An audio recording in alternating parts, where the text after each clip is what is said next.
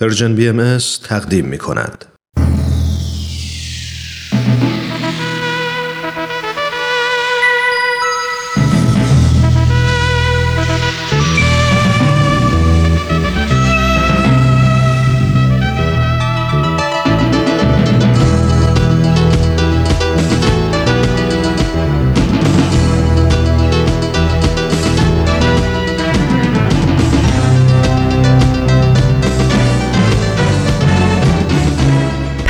دوست. برنامه ای برای تفاهم و پیوند دلها.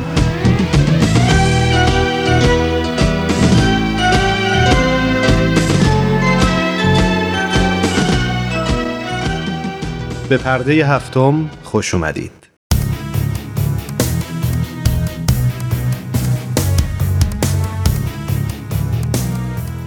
من ایمان ملکوتی هستم و امروز جمعه 20 دی ماه 1398 خورشیدی برابر با دهم ژانویه 2020 میلادیه.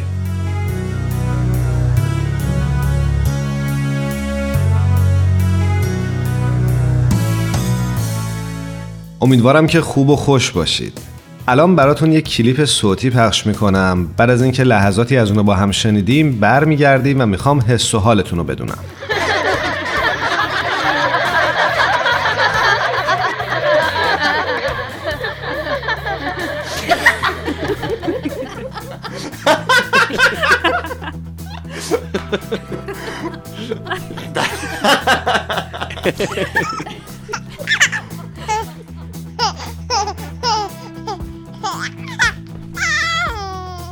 خب به دلتون نشست؟ حالتون بهتر شد؟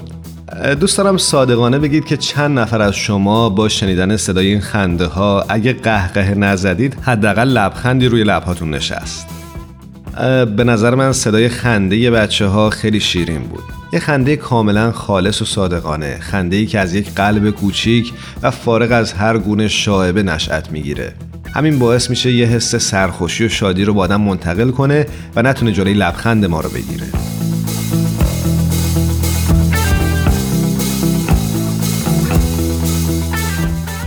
یادم یه جای خوندم که خنده مصریه و قابل سرایته شما نظرتون در این باره چیه؟ آیا بوده که تو موقعیتی قرار بگیرید و از خندیدن اطرافیانتون به خنده بیفتید؟ واقعا راسته که میگن خنده بر هر درد بی درمان دواست؟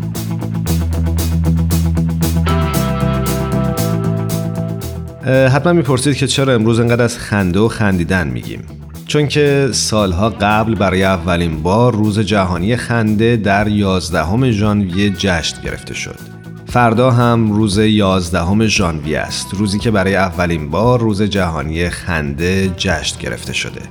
روز جهانی خنده در سال 1998 میلادی به ابتکار یک پزشک هندی به نام مادان کاتاریا مؤسس یوگای خنده به تقویم مناسبت‌های جهانی رسید و سالانه این روز در بسیاری از کشورها به عنوان یک اقدام مثبت در جهت آرامش و شادی مردم دنیا باعث برگزاری جشن میشه. هدف از ایجاد چنین مراسمی ایجاد آگاهی عمومی برای اتحاد و صمیمیت مردم به کمک خنده و شادیه. بیشتر برنامه های چنین مراسمی مبتنی بر یوگای خنده است که تاثیر بالایی در پذیرش این اقدام داره. با توجه به شناخت فواید خنده و به خصوص یوگای خنده امروزه در 105 کشور دنیا باشگاههایی به این تمرین اختصاص پیدا کرده.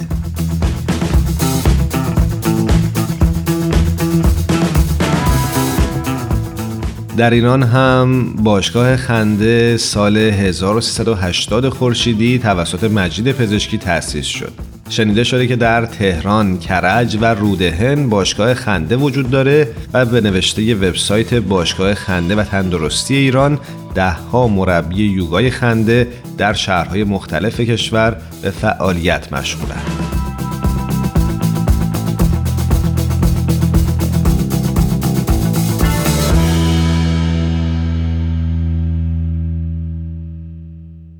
با پرده هفتم همراه بمونید.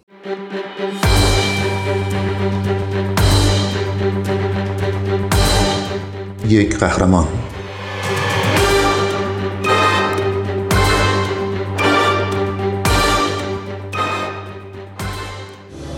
Josh went to spend the night with friends.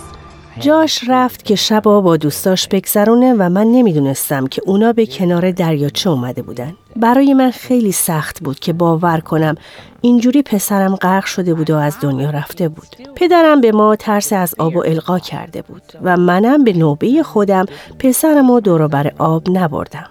بچه ها نباید غرق بشن. اسم من واندا باتسه. من زندگی این بچه ها را با ترتیب دادن کلاس های شنا و مهارت های ایمنی در آب از خطر حفظ می کنم. کلاس های آموزش شنا به کودکان اقلیت کمک می‌کنه تا چرخه تکرار رو بشکنن. واندا باتس وقتی خبر فوت پسرش رو شنید تلفنش رو به زمین انداخت و فریاد کشید. پسرش جاش وقتی روی دریاچه با دوستاش مشغول قایق سواری بود غرق شده بود. این پسر 16 ساله شنا بلد نبود و جلیقه نجات هم نپوشیده بود. باتس این تراژدی سال 2006 رو اینطور به خاطر میاره. من نمی‌تونستم این فاجعه رو باور کنم. نمی‌خواستم باور کنم به همین سادگی پسرم غرق شده بود و من اونو از دست داده بودم. باتس همیشه برای امنیت پسرش در خشونت‌های خیابانی و حوادث رانندگی نگران بود و به گفته خودش همیشه به پسرش در این باره هشدار می‌داد.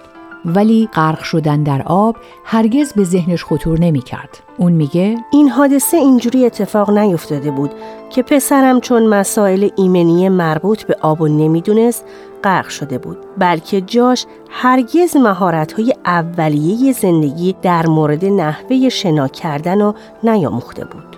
جاش در این مورد در جامعه سیاهپوستان تنها نبود. بر طبق آمار هیئت شنای امریکا 70 درصد از کودکان افریقایی امریکایی شنا بلد نیستند. در حالی که این آمار در مورد کودکان سفید پوست 42 درصده. بر اساس آمار مراکز پیشگیری و کنترل بیماری کودکان افریقایی آمریکایی سنین 5 تا 14 سال نسبت به کودکان سفید پوست همسنشون سه برابر بیشتر احتمال غرق شدن دارند. African American children are three times کودکان آفریقایی آمریکایی سه برابر بیشتر از کودکان سفید پوست احتمال غرق شدن دارند و به این خاطر من پروژه جاش رو شروع کردم تا به خانواده ها اهمیت ایمن بودن محیط های آبی رو آموزش بدم. خیلی از والدین نمی‌دونن چطور شنا کنند. یک قهرمان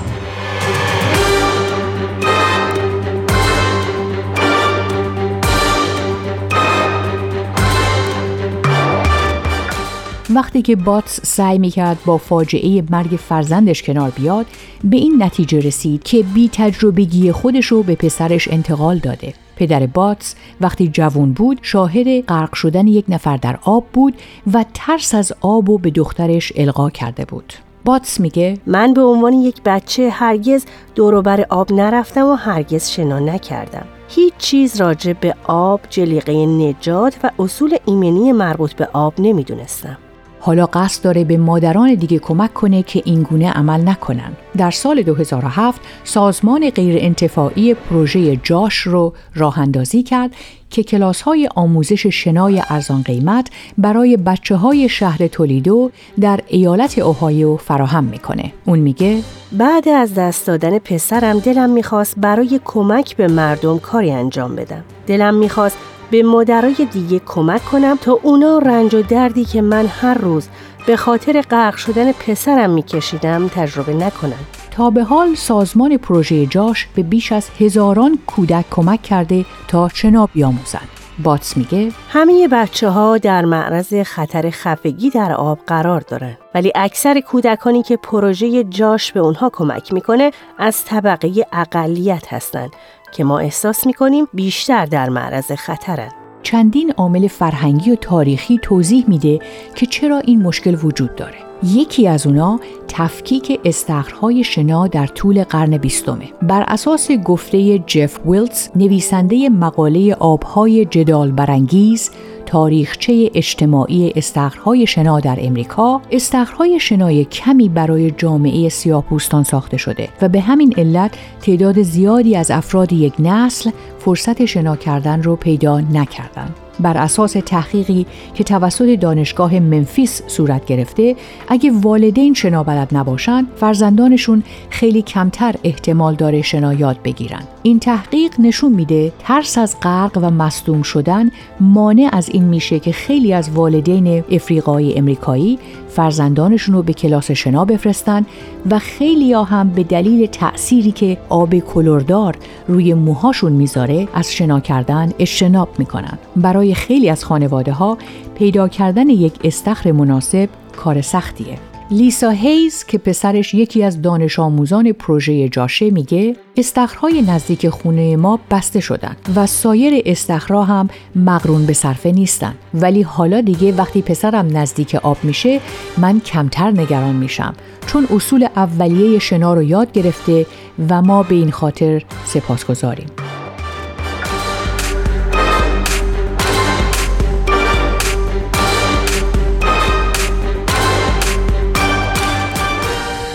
بات علاوه بر تشکیل کلاس های شنا کارهای دیگه هم انجام میده. شان اندرسن مربی شنایی که از داستان خانم باتس الهام گرفته و برنامه مشابه پروژه جاش رو در دانشگاه نورفولک ویرجینیا راه اندازی کرده میگه او آگاهی عمومی رو بالا می‌بره و این نیمی از مبارزه است وقتی که این جوامع شنا کردن رو میآموزن اینو به نسل جوانتر انتقال میدن و این باعث میشه نسلهای آینده هم شنا یاد بگیرن.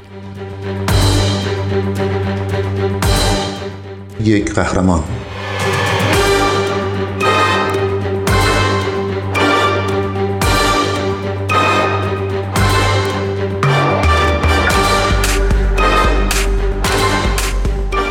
باتس میگه برای آینده دو هدف داره. یکی پایین آوردن آمار خفگی در آب برای کودکان این جامعه اقلیت و دیگری داشتن محلی است که بچه ها به جای هفته یک بار بتونن هر روز اونجا شنا کنن. اون میگه این کودکان وقتی که می‌بینن می‌تونن شنا کنن شادی خاصی در چهرهشون وجود داره. اونا خیلی از خودشون احساس رضایت می‌کنن. مثل اینکه همه این کودکان بچه های خود منن مثل اینکه من پسرم از دست ندادم من خیلی خوشحالم که می‌بینم خیلی از این بچه ها یاد گرفتن چطور شنا کنن. این خاطره جاش رو برام زنده می‌کنه. و اینکه چطور این فاجعه منو به چیزی که الان هستم تبدیل کرده و این منو خوشحال می‌کنه. برگرفته از سایت CNN Hero اگه دوست دارید با قصه قهرمان این هفته ما بیشتر آشنا بشید یه سری به شبکه های اجتماعی و کانال تلگرام Persian BMS بزنید. یادتون نره که قسمت های دیگه این مجموعه رو هم می‌تونید در وبسایت پرژن بی ام بشنوید.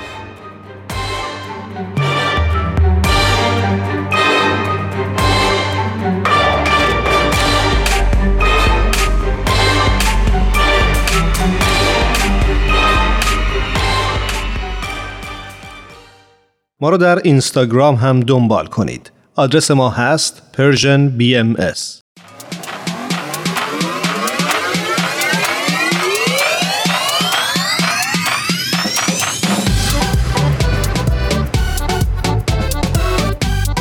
تا حالا به ارزش ثانیه ها فکر کردی؟ گاهی اوقات مسیر زندگیت می‌تونه توی چند ثانیه عوض بشه شنیدن یه صدا، دیدن یه تصویر، خوندن یه خبر همه و همه می‌تونه یه شروع تازه باشه. پس با ما همراه باش تا قدر ثانیه ها رو بیشتر بدونیم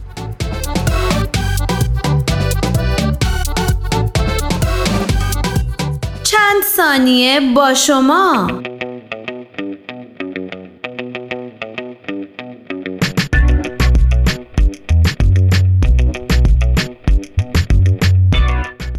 گفته شده که رفتارهایی که سبب خوشنودی و آرامش ما میشن همچون قاه قاه خندیدن، انجام حرکات یوگا، دعا و نیایش سیستم ایمنی ما رو تقویت می‌کنن و به این وسیله بدن در برابر اقسام عفونت ها و بیماری ها محافظت میشه.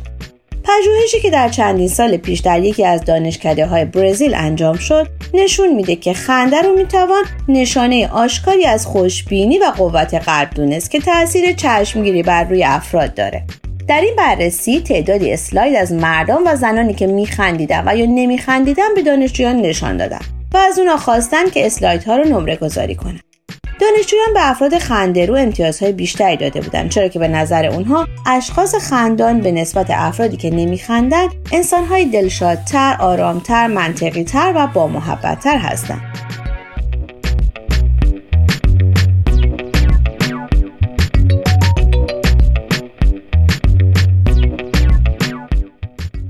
فواید بسیاری رو برای خندیدن بیان کردن. مثلا خندیدن فرایند سوزاندن کالری در بدن رو تقویت کرده و به اون شدت میبخشه.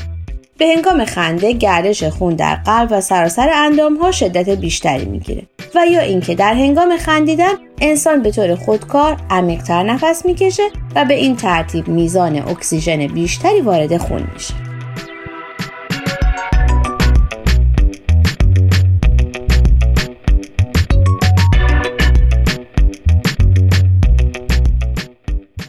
خنده موجب بهبود روند درمان های آسیب دیده در بدن میشه. به هنگام خنده شدید مقداری هورمون موسوم به های شادی آور ترشح میشه که به روند بهبود بیماری های نظیر افسردگی کمک می‌کنه. با توجه به فواید زیاد خندیدن یک روز جهانی و بین المللی برای اون در نظر گرفته شده و این روز برای اولین بار در 11 ژانویه سال 1998 جشن گرفته شد.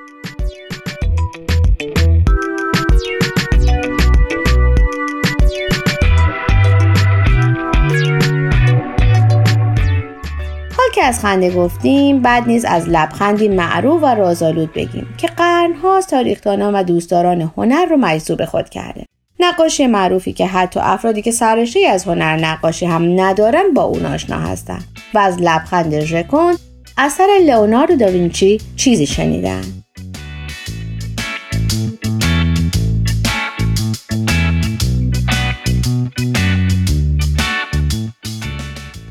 مقاله اینطور می‌خوانیم. این زن به گونی اسارآمیز لبخند زده. لبهایش میخندد اما چشمهایش غمگینه. همین ویژگی های متناقضه که سبب شده فرضیه بسیاری حول و محور این چهره ماندگار مطرح بشه.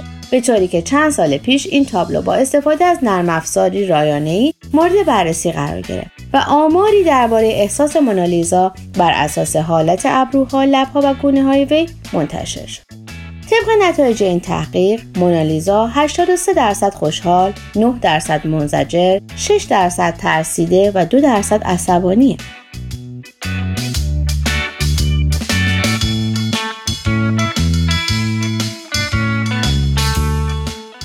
و اینک سوال هفته تا چه با این گفته موافقی با اینکه مشغله های روزمره زندگی شاید به نظر بعضی افراد مجالی برای شاد بودن و خندیدن باقی نمی‌گذاره اما حالا که می‌دونیم خنده تا چه حد می‌تونه سبب بهبود سلامت جسم و روح بشه حتما چند دقیقه از روز رو به شاد بودن اختصاص میدیم.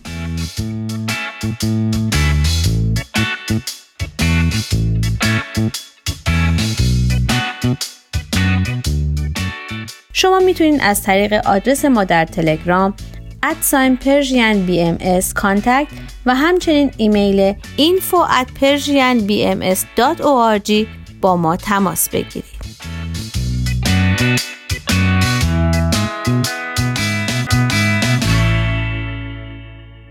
آرشیو این مجموعه در وبسایت Persian BMS به آدرس www.persianbahaimedia.com نقطه ORG در دسترس شماست.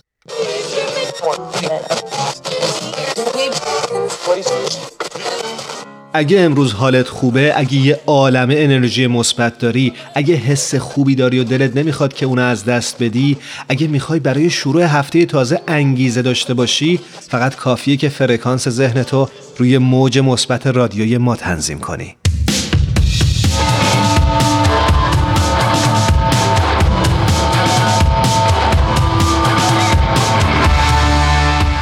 ساخت معبد ملی بهایی در پاپوا گینه نو در حال پیشرفته. در حال حاضر خاکبرداری به اتمام رسیده و فوندانسیون معبد در حال پایریزیه.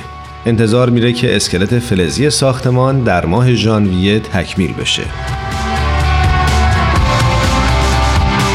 این معبد نخستین معبد ملیه که مخصوص ساکنان یک کشور ساخته میشه. ساخت معبد پاپوا گینه نو در حالی صورت می‌گیره که در سال 2016 میلادی بعد از یک قرن تلاش ساخت معابد قاره‌ای تکمیل شد و در سال 2017 و 2018 دو معبد محلی بهایی افتتاح شدند. در این معبد که نمادی از حسیربافی که عنصری فراگیر در فرهنگ پاپوا گینه نوع نوروز سال گذشته پرده برداری شد.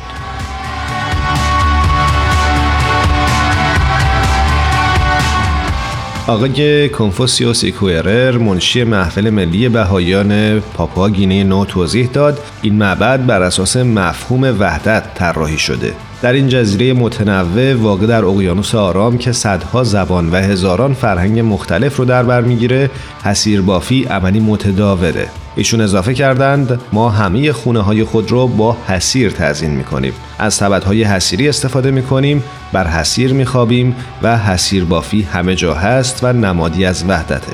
و معبد بهایی نماد قایی وحدته. فضایی که به روی همگان برای دعا و نیایش بازه.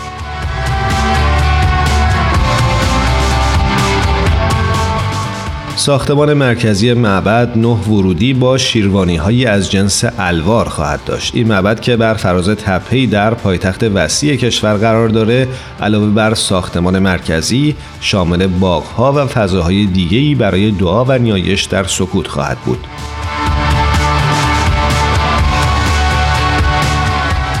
برنامه ریزی برای ساخت معبد پاپوا گینه نو توسط بیت اعظم عالی ترین شورای حاکمی جامعه جهانی بهایی در پیام رزوان 2012 میلادی اعلام شد.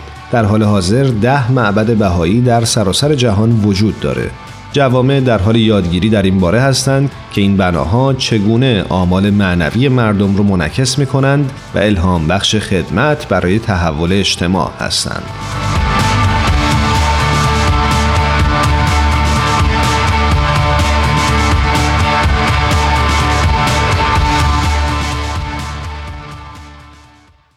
من آوا هستم و شما صدای منو از رسانه Persian BMS میشنوید.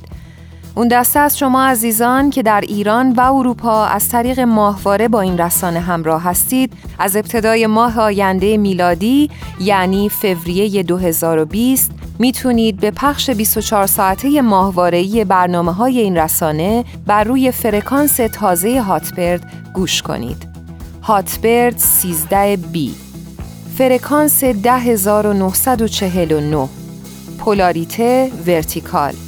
position 13 نقطه صفر E. symbol rate 27500 ترانسپاندر 122 و FEC 34 اما جا داره این نکته رو هم یادآوری کنیم که در هر کجای جهان که مخاطب این رسانه هستید می‌تونید به وبسایت ما به آدرس www.persianbahaimedia.org سر بزنید و یا از طریق اپلیکیشن رایگان این رسانه با پخش زنده 24 ساعته برنامه های ما همراه بشید.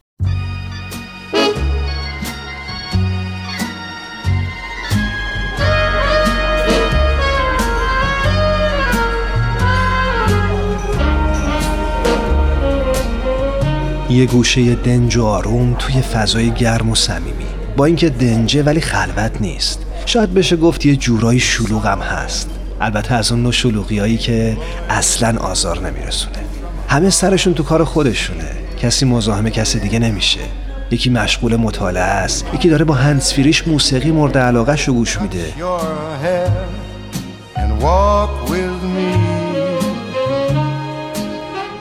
چند نفری هم اون طرفتر دور یه میز نشستن و سخت گرم صحبتن. هر از گاهی میون این هم همه یه صدای موسیقی هم به گوش می‌رسه. گوشه گوشه اینجا رو دوست دارم ولی مکان محبوبم فقط و فقط اون میز آلبالویی گرد و کوچیک کنار پنجره است. همون پنجره ای که پر از گلدونای شمدونی تازه گل داده است. واقعا تو اگه جای من بودی توی همچی فضایی عاشق هنر نمی شدی؟ راستی داشت یادم می‌رفت. اسم اینجا کافه هنره. The world was new. The beneath a blue umbrella sky.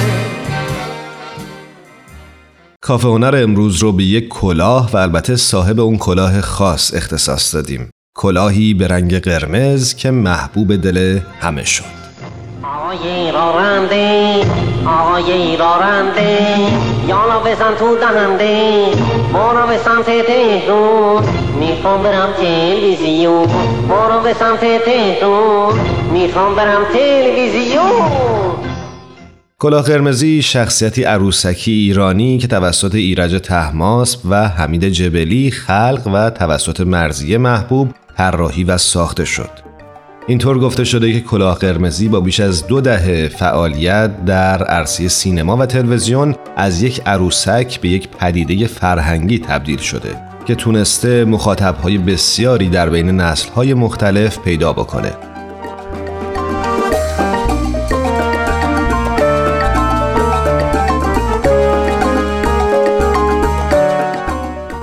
فیلم های ساخته شده بر اساس این شخصیت از پرفروش ترین فیلم های تاریخ سینمای ایرانه. این شخصیت عروسکی اولین بار در مجموعی تلویزیونی به نام جغجغه و فرفره ظاهر شد که در ابتدای دهه 1370 خورشیدی پخش می شد و بعد از اون در سه فیلم سینمایی کلاه قرمزی و پسرخاله، کلاه قرمزی و سروناز و کلاه قرمزی و بچه ننه بازی کرد. در این فاصله کلاه قرمزی در یک مجموعه چهار اپیزودی با نام کلاه قرمزی در فرنگ در شبکه نمایش خانگی هم حضور پیدا کرد. کلاه قرمزی از سال 1388 با همراهی چند عروسک دیگه در قالب جنگ نوروزی دوباره به تلویزیون برگشت و در اون سال پرمخاطب ترین برنامه نوروزی شد.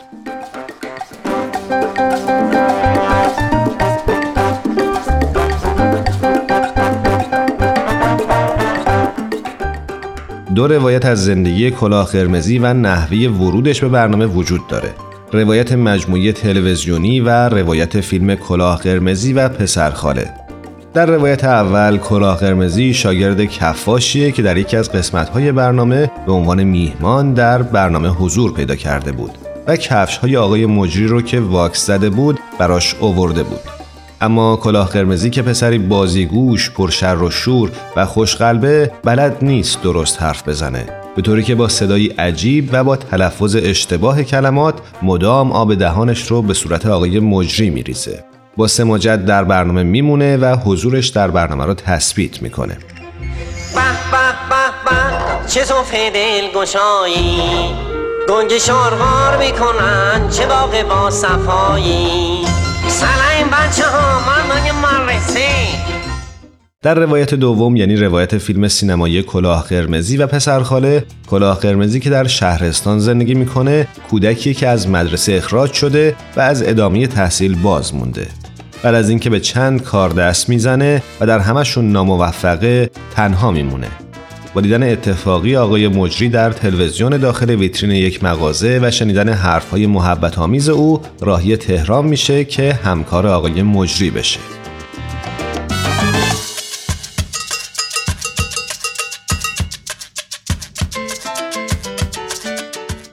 اما یادی بکنیم از عروسک گردان کلاه قرمزی زنده یاد دنیا فنیزاده دنیا فنیزاده در هشتم دی ماه 1395 خورشیدی بر اثر سرطان درگذشت. این شخصیت که از ابتدا همراه کلاه قرمزی بود معتقد بود کلاه قرمزی دهه 1390 خورشیدی هنوز همون کلاه قرمزی دهه 1370 و تنها خلق و خوش امروزی تر شده با این وجود معتقد بود که طی 20 سالی که از عمر این شخصیت گذشته کلاه قرمزی تفاوت‌های بسیاری کرده به باور او این شخصیت دیگه بزرگ شده اما خصلت‌های خوب خودش رو از دست نداده بلکه یک سری از اخلاقهاش که مختص دوران کودکیش بوده رو کنار گذاشته.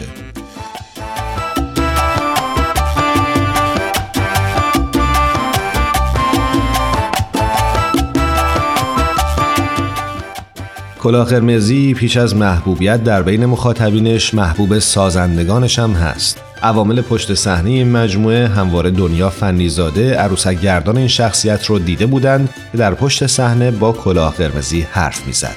نوازشش می‌کرد موهاش رو مرتب می‌کرد و قربون صدقش می‌رفت.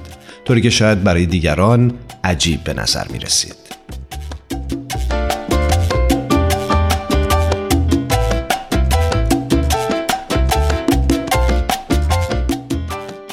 محمد حسن ساکی منتقد سینما ضمن تاکید بر اینکه کلاه قرمزی رو نه فقط یک کاراکتر یا یک عروسک بلکه پدیده‌ای فرهنگی می‌دونه عنوان می‌کنه کلاه قرمزی نمونه شاخص یک پسر بچه است که می‌تونه در همه نسلها حضور داشته باشه. او حتی فقط یک عروسک نیست بلکه یک پدیده فرهنگی است. آیه راننده آیه راننده یارو بزن تو دهنده برو به سمت تهرون می‌خوام برم تلویزیون میارو به سمت تهرون می‌خوام برم تلویزیون برو به سمت تهرون ای, ای تموم شد نسیم، بدی، تارا، آزین، فرح، میساق و الهام از تهیه کنندگان برنامه پرده هفتم هستند. صبح یه روز تعطیل با وجود تمام مشغله ها فارغ از همیشگی دقدقه ها با چند تا از همکاران و دوستانمون توی جمع کوچیک و صمیمی یه گوشه از این استدیو دور هم جمع میشیم تا با هم گپی دوستانه بزنیم و در کنار هم لحظات شادی رو سپری کنیم. خوشحال میشیم که میزبان شما باشیم تو این جمع جمعه ها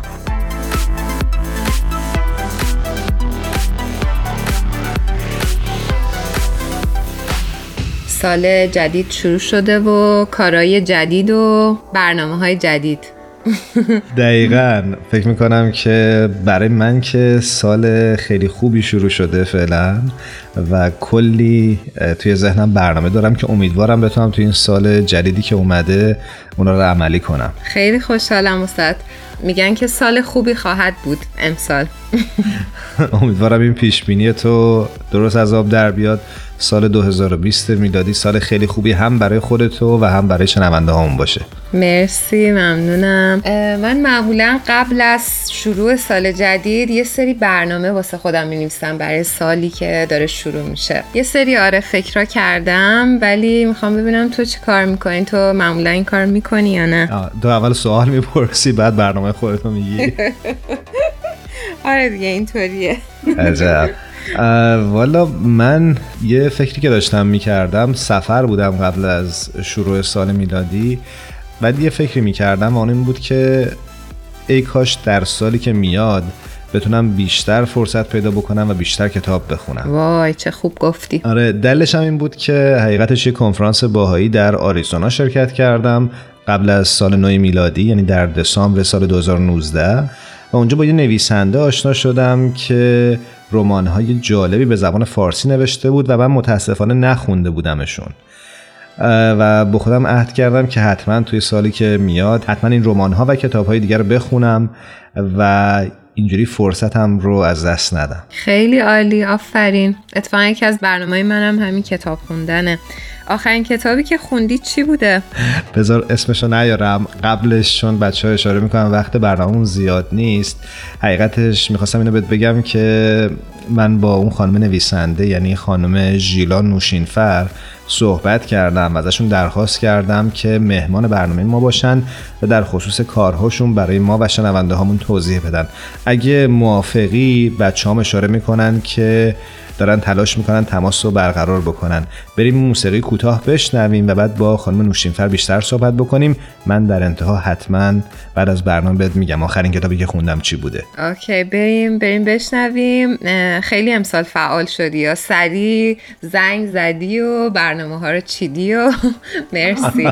اوکی بریم که مصاحبه شروع کنیم. بریم بریم بشنویم.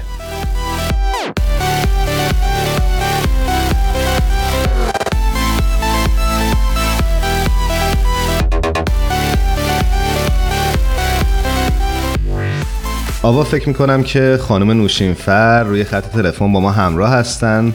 بهتون درود میگم و سپاسگزارم که این وقت رو در اختیار ما گذاشتید و با ما و شنوندگان این رسانه همراه شدید. با سلام به شما و دوستانی که این برنامه رو تهیه می‌کنن من از شما تشکر می‌کنم که منو برای این برنامه دعوت کردید و احساس خوبی دارم از این مسئله. خانم نوشین فرما خیلی خوشحالیم شما رو روی خط داریم. خیلی خوش اومدیم به برنامهتون. لطف دارید منم خوشحالم. خانم نوشین فر از نویسندگانی هستند که چندین رمان رو تا حالا چاپ کردن.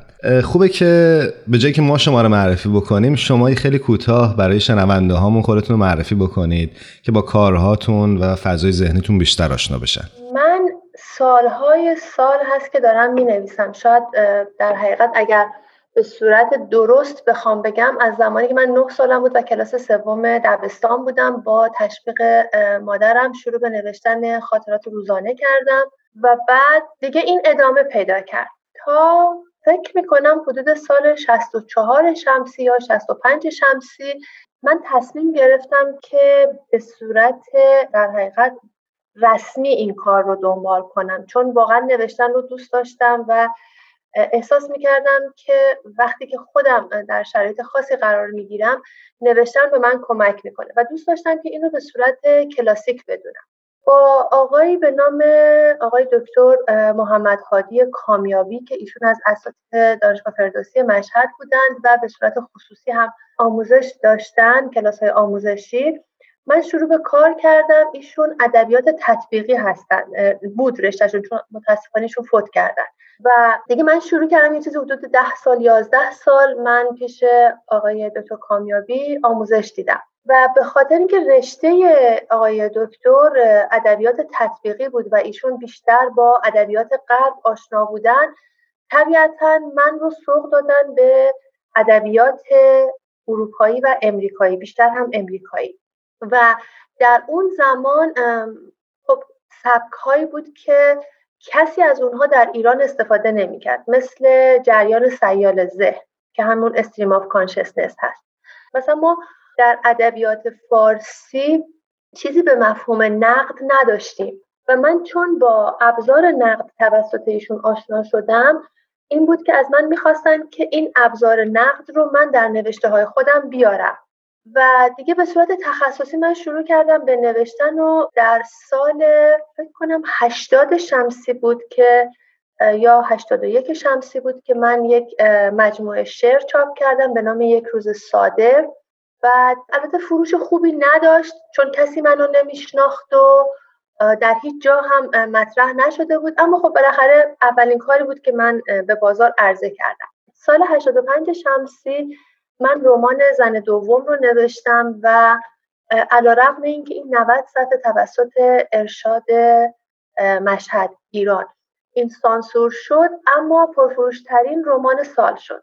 سال 2011 من اومدم امریکا و خب طبیعتا به خاطر این جابجایی که داشتم مهاجرتی که داشتم از نظر روحی خیلی تحت تاثیر قرار گرفته بودم. و طبیعتا خب وقتی که تاثیر محیط و تغییرات محیط و آدم های جدید روی زندگی افراد قرار می‌گیره روی نوشته هاشون هم این تاثیر مستقیمی داره. شروع کردم به نوشتن و سال 2015 بود که رمان زن دوم بدون سانسور چاپ شد و از همون زمان همون محدوده فکر می‌کنم اواخر سال 2014 بود که من همکاری خودم رو با فصلنامه توشه که در آریزونا چاپ میشه و به تمام دنیا به غیر از ایران ارسال میشه و creative writing خلاقیت ادبی رو در کالج گلندل شروع کردم بعد این خلاقیت ادبی در حقیقت سطح آگاهی من رو نسبت به ادبیات بالا برد و ابزارهای تخصصی تری رو پیدا کردم و همون باعث شد که یک مجموعه نوشته هایی رو که من هم این شورت استوری ها به فارسی هستن و هم به انگلیسی چون برای کار کلاس بایستی که اینها رو ارائه می‌دادم خب طبیعتا میگم نوشته های من رو خیلی ارتقا داد. خانم نوشین فر شما فرمودین که کلی داستان کوتاه و بلند نوشتین. می‌تونین حساب بکنین تا به امروز چند تا داستان چاپ شده دارین و تم اصلی کارای شما چیه؟ من حدود چهل و چهار تا شورت استوری چاپ شده دارم داستان کوتاه چاپ شده دارم و همه اینها در حقیقت یک تم خودشناسی داره چون من همیشه اون در حقیقت سیر و سفر در درون خودم رو به نوعی نوشتم و مبدع و پایه تمام اینها عشق هست. نه اینکه ما بخوایم بگیم عشق انسانی در حقیقت عشق به همه چیز می‌تونه شامل این باشه. من همیشه فکر می‌کنم یک گم شده توی زندگی ما وجود داره و در ذهن خودم و در برحال اون اکتشافات درونی خودم من همیشه دنبال این هستم که اون حلقه گم شده رو پیدا کنم. و شاید این یک تفاوت عمده بین نوشته های من با بقیه به وجود میاره. نمی‌دونم حالا شما تا چه حد این رو خوندید از کارای من. ولی تفاوت فاحشی بین در حقیقت داستانهای من از نظر به کارگیری ابزارهای ادبی با بقیه نویسندگان معاصر وجود داره. سپاسگزارم. خواهش می‌کنم. حالا برگردیم به آخرین کاری که انجام دادید و فکر می‌کنم که چاپ شده یعنی رمان پایداران.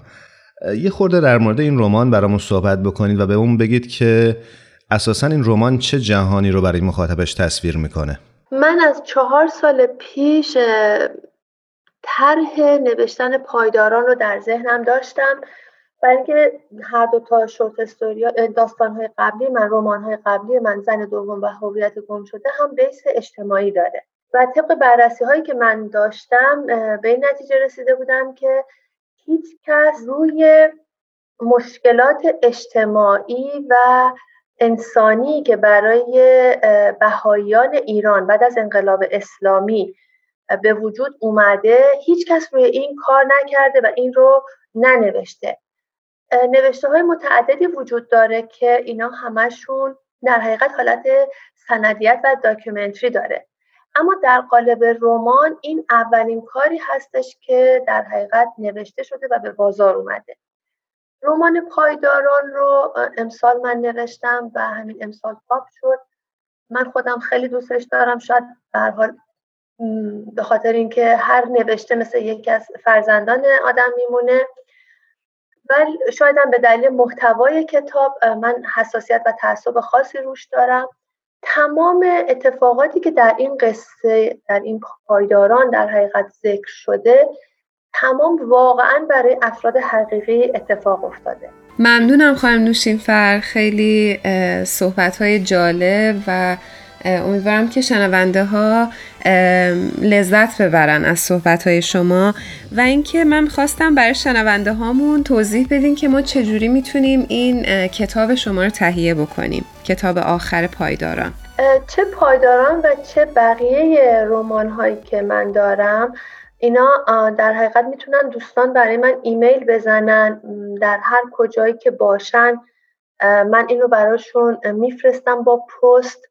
ایمیل من ژیلا هست Z H I L A 4006 at gmail.com و البته تو شبکه های مجازی هم در تلگرام من کانال دارم و خب در فیسبوک هستم و اینستاگرام اگر کسی تمایلی داشته باشه اونجا هم می‌تونه به هر حال تقاضای خودش رو مطرح کنه و من واقعا دوست دارم حالا گذشته از هر چیزی. دلم می‌خواد که تعداد افراد بیشتری این رو بخونن و دوست دارم که این نه تنها برای این نسل حاضر باقی بمونه و خونده بشه توسط تمام نسل های آینده ما که به دنیا خواهند اومد. مرسی. من از شما تشکر می‌کنم خانم آوا و آقای ایمان که به حال این فرصت رو به من دادن که من در مورد این کتاب و در مورد خودم صحبت کنم و به حال خیلی به من لطف کردید و خوشحالم که برنامه رو برای من ترتیب دادید. سپاسگزاریم ازتون. امیدواریم هر کجا که هستید روز و شبتون خوش باشه. خواهش می‌کنم. برای شما هم ایام خوشی رو آرزو می‌کنم. خدا حافظ. خدا نگهدار شما.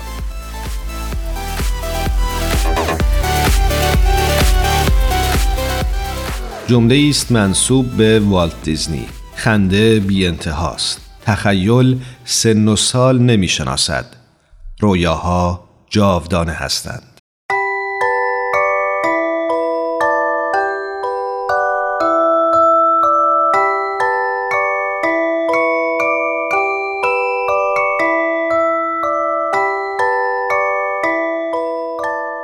ام استودیوز به سفارش رادیو پیام دوست این برنامه رو براتون تهیه کرده بود.